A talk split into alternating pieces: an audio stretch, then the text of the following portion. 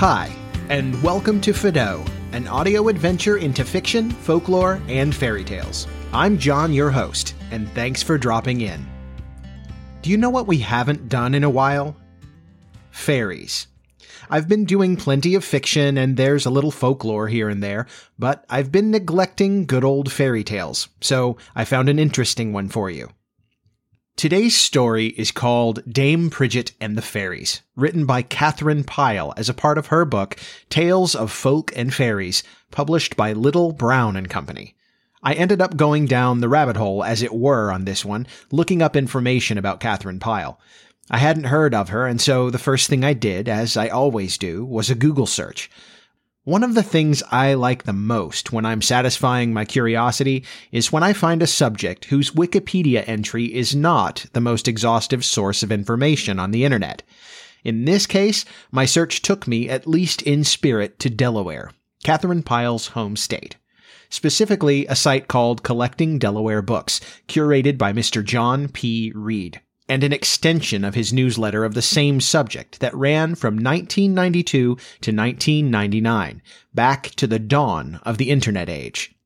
He is also cited on Miss Pyle's Wikipedia entry, so if the Internet has an expert on her, it's John P. Reed.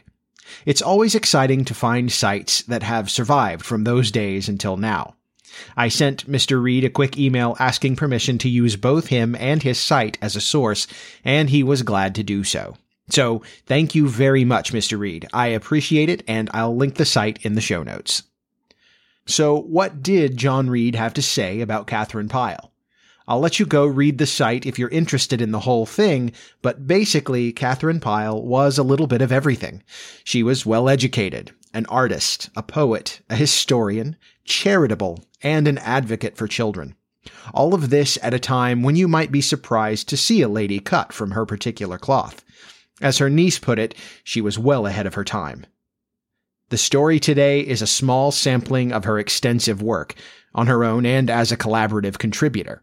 She had a hand in over 50 works, and so far, I love her style both in word and in illustration. Don't be surprised if I follow this tale up eventually with one of her best known and most popular works, The Counterpane Fairy. I've read the first bit of it, and I think it'll be a good one, but I digress let's check in on Dame Pridget. And now, as published by Katharine Pyle in 1919, Dame Pridget and the Fairies. Dame Pridget was a fat, comfortable, good-natured old body, and her business in life was to go about nursing sick folk and making them well again. One day she was sitting by the window, rocking herself and resting after a hard week of nursing, she looked out from the window, and there she saw a queer looking little man come riding along the road on a great, fiery, prancing black horse. He rode up to her door and knocked without getting off his horse, and when Dame Pridget opened the door, he looked down at her with such queer, pale eyes he almost frightened her. Are you Dame Pridget? he asked. I am, answered the dame. And do you go about nursing sick people? Yes, that is my business. Then you are the one that I want. My wife is ill, and I am seeking someone to nurse her. Where do you live? asked the dame, for the man was a stranger to her, and she knew he was not from thereabouts. Oh, I come from over beyond the hills, but I have no time to talk. Give me your hand and mount up behind me. Dame Pridget gave him her hand, not because she wanted to, but because somehow, when he bade her to do so, she could not refuse. He gave her hand a little pull, and she flew up through the air as light as a bird, and there she was sitting on the horse behind him. The stranger whistled, and away went the great black horse, fast, fast as the wind, so fast that the old dame had much ado not to be blown off, but she shut her eyes and held tight to the stranger. They rode along for what seemed a long distance, and then they stopped before a poor, mean looking house. Dame Pridget stared about her, and she did not know where they were. She knew she had never seen the place before. In front of the house were some rocks with weeds growing among them, and a pool of muddy water, and a few half dead trees. It was a dreary place. Two ragged children were playing beside the door with a handful of pebbles. The little man lighted down and helped the old dame slip from the horse. Then he led the way into the house. They passed through a mean hallway into a room hung round with cobwebs. The room was poorly hmm. furnished with a wooden bed, a table, and a few chairs. In the bed lay a little round faced woman with a snub nose and a coarse, freckled skin, and in the crook of her arm was a baby so small and weak looking the nurse knew it could not be more than a few hours old.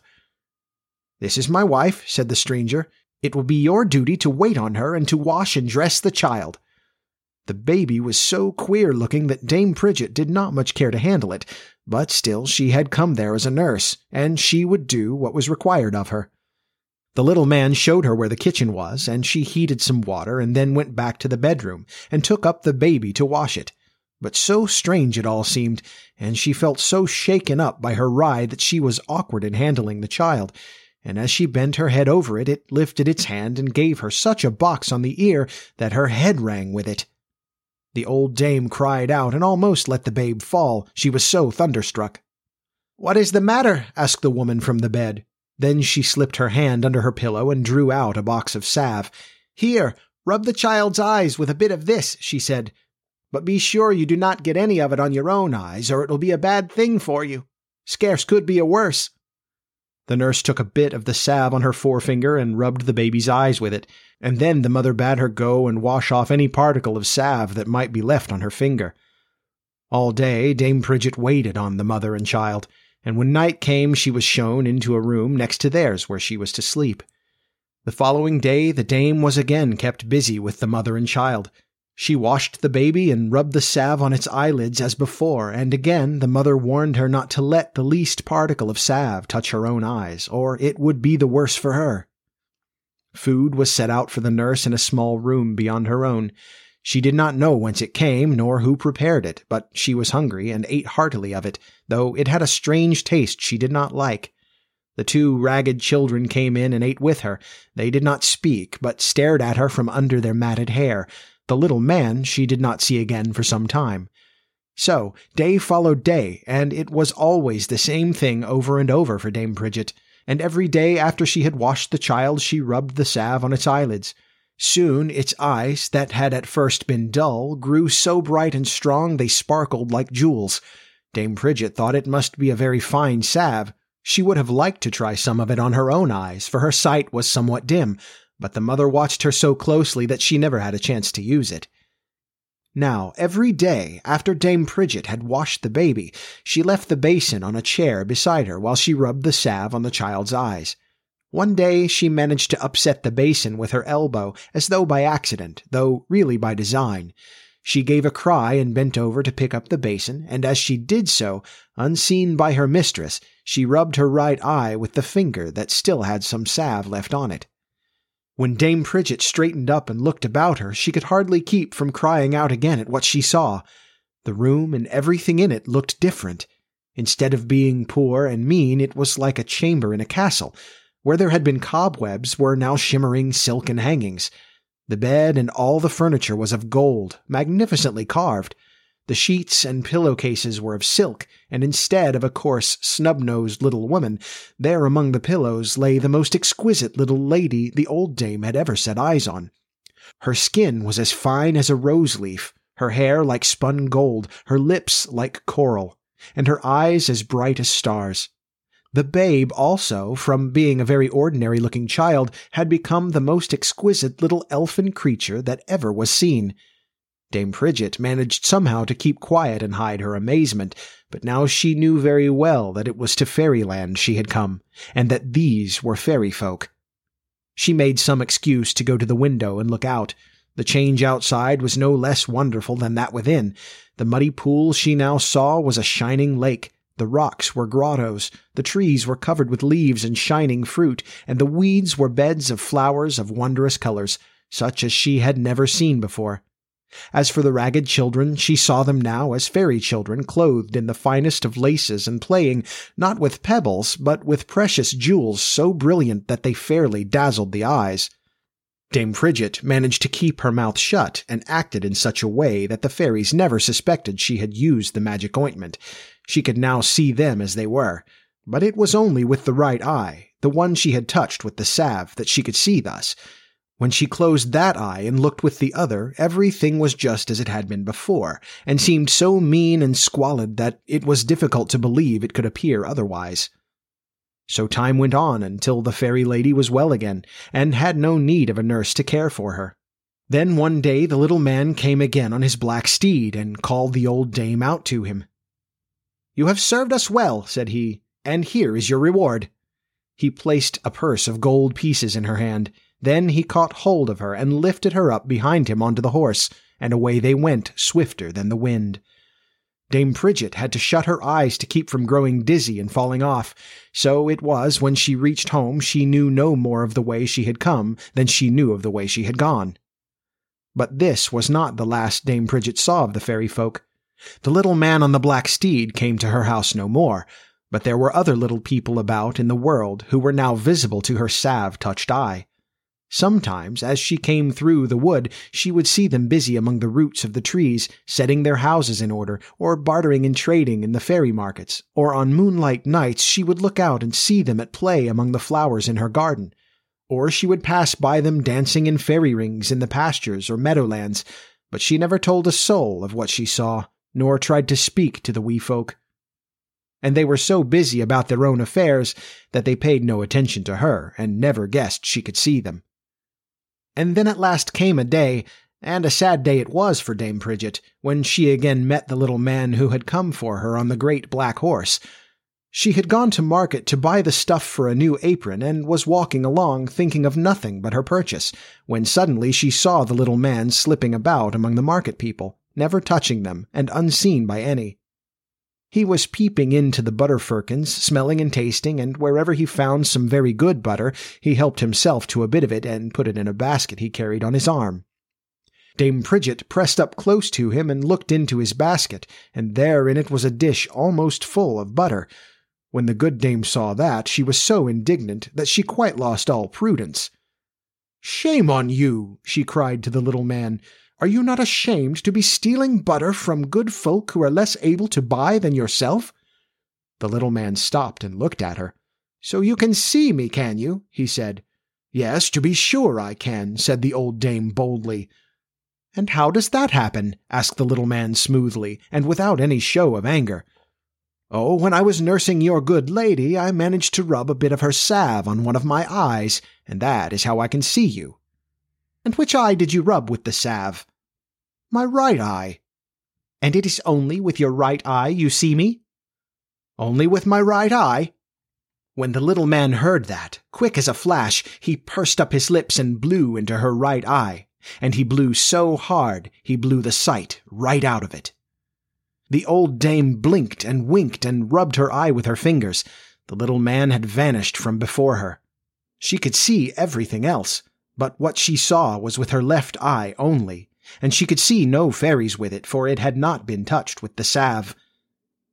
So that was the end of it for Dame Pridget, as far as the wee folk were concerned, for she never got back the sight of her right eye. Only she still had the purse of gold pieces left, and that was enough to comfort the old dame for a great deal. So there we go. You know, I always suspected that the fairies were just walking around among us. This is entirely backed up, if you'll remember, by L. Frank Baum, who definitely claims that fairies are only seen if they wish to be. I had to go back and look, but you can check that out with The Dummy That Lived all the way back in episode 46. I can't believe I'm over here on episode 103. How did we even get here? Anyway, I liked that little tale, and I found it easy to imagine visually.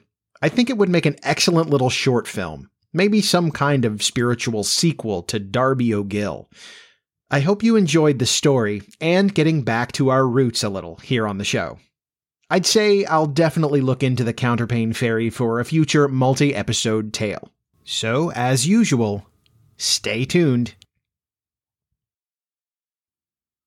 If you're enjoying Fido, then you should definitely subscribe on your podcast platform of choice so you don't miss an episode.